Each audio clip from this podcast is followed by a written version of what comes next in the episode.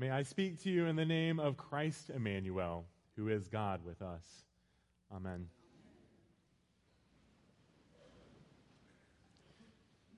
Merry Christmas. Last year, as, as, I was leaving the YMCA in the first days of January, I remember overhearing a couple teenagers in the lobby who were wondering out loud why the Christmas tree was still up. And uh, whether intentional or simply an accident of management, it took every ounce of priestly restraint I could muster not to offer an unsolicited lesson about the 12 days in the season of Christmastide. Well, this past week, I was just I was delighted to sort of disengage from the news cycle, uh, disengage from the hustle and bustle of the city for a few days, as I enjoyed my first Christmas up in rural Michigan with dun dun dun the in-laws. Growing up as an only child, it is a traumatic experience to suddenly be thrust into a family with a mom and a dad, eight new siblings in law, and their, count them, nine children, 19 and counting new family members. It was a traumatic experience. But I'm glad to say that while I entered the week with a measure of trepidation and anxiety, I was quickly overcome with salt of the earth, Midwestern hospitality, which is just as sarcastic as Southerners, but less backhanded. They prefer to dish it out to your face.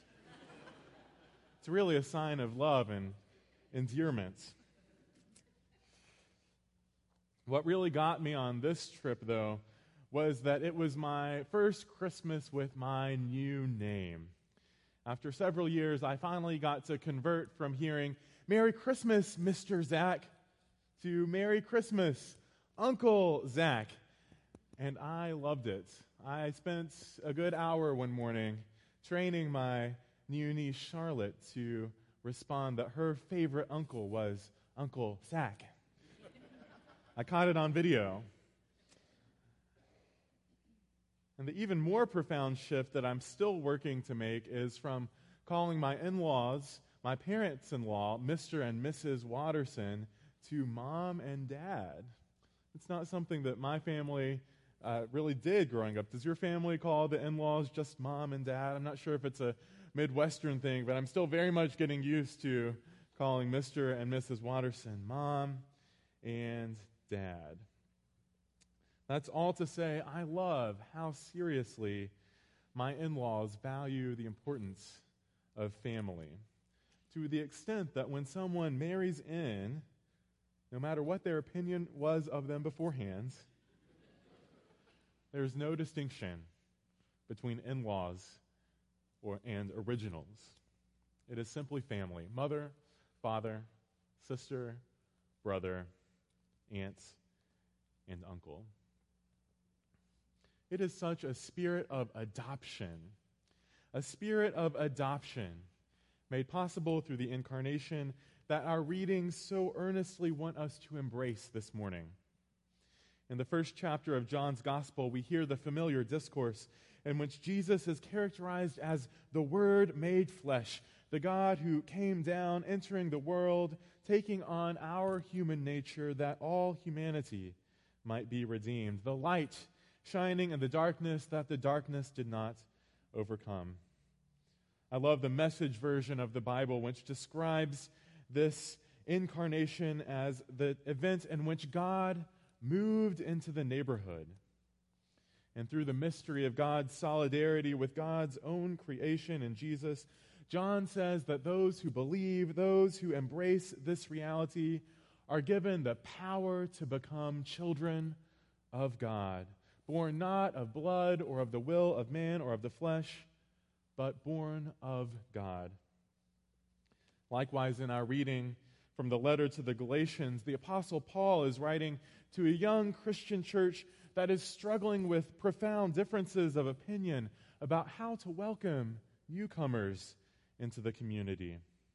There's a faction of the sort of old guard which is heavily influenced by teachers who came to follow Jesus in the Jewish tradition and who wish to honor their long heritage of being identified with the people of God, the people Israel, a people unified, formed, and set apart as a holy people through the law of Moses, a covenant made up of a number of wonderfully edifying teachings such as love God and love neighbor, the Ten Commandments, but also a number of, let's say, less hospitable ritual practices. The law. For instance, if you think it is imposing when the newly baptized or confirmed members here at All Saints get handed a pledge card by the lovely Ellen Hayes, just remember that there were those in the early church coming after male converts with knives.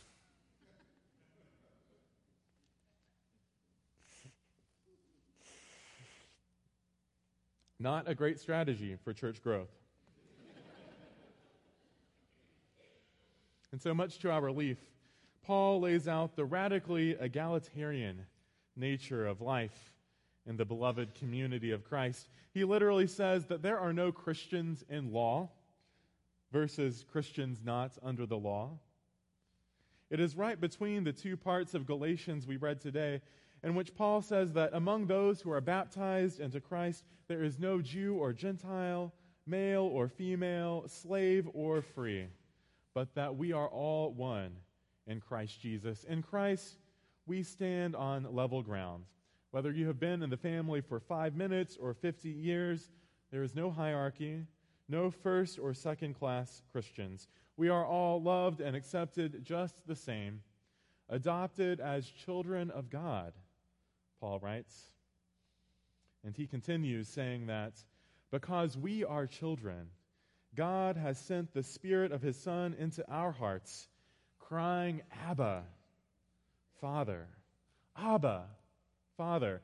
I admit that the intimacy of this will make most Episcopalians squirm in their seats just a bit. Abba, Father. Really, the most direct translation of this is something more along the lines of daddy or papa or mama. It is uncomfortably intimate.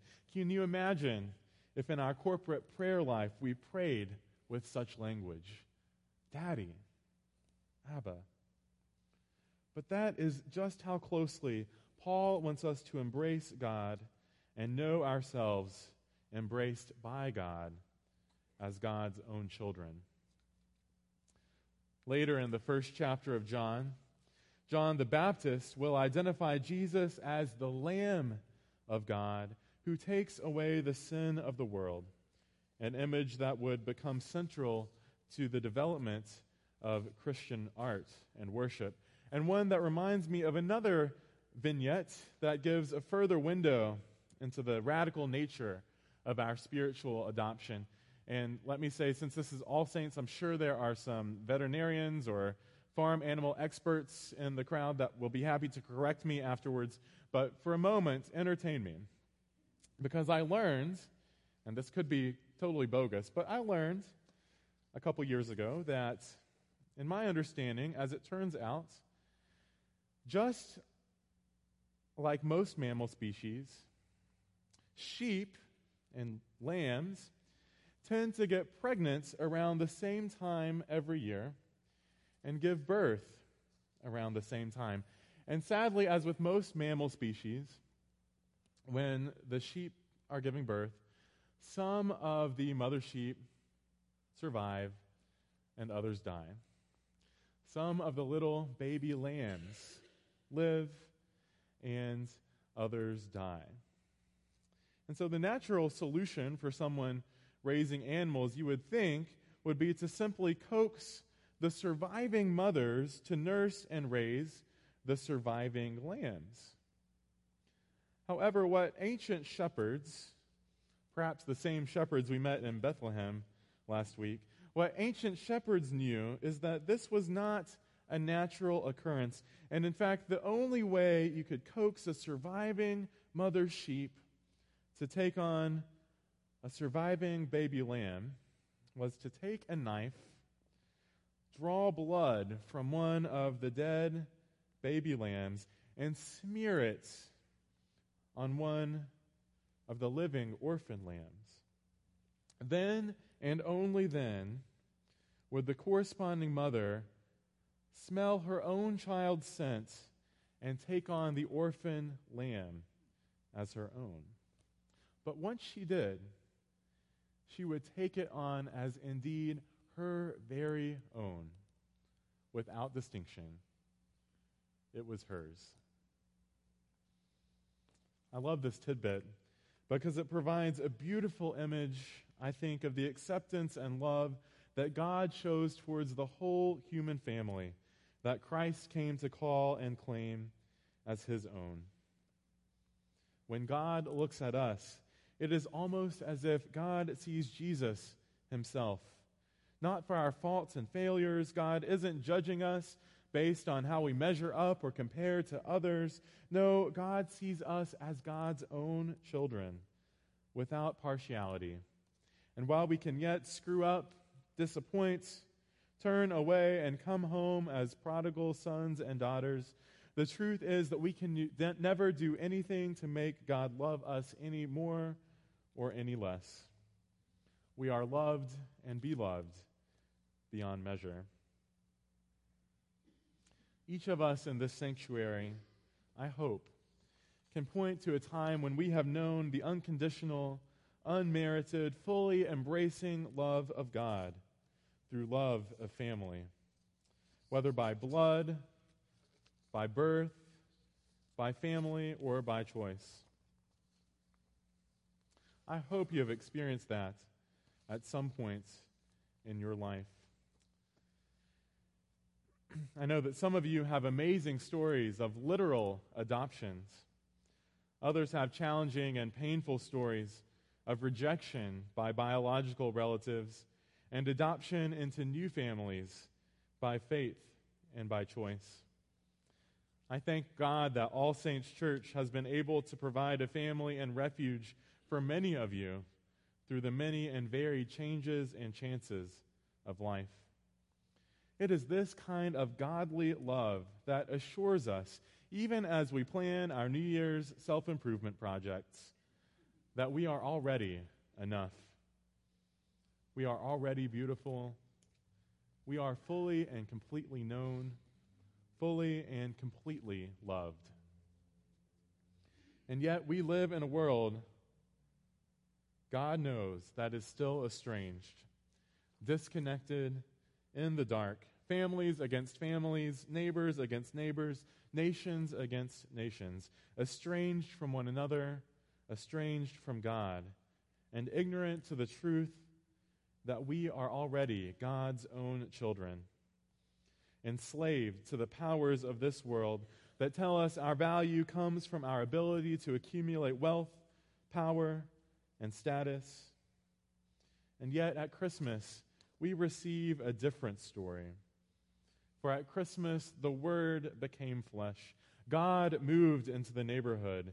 Heaven and earth have been met to get together.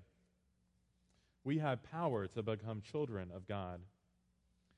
Indeed, you are no longer a slave, but a child, Paul writes.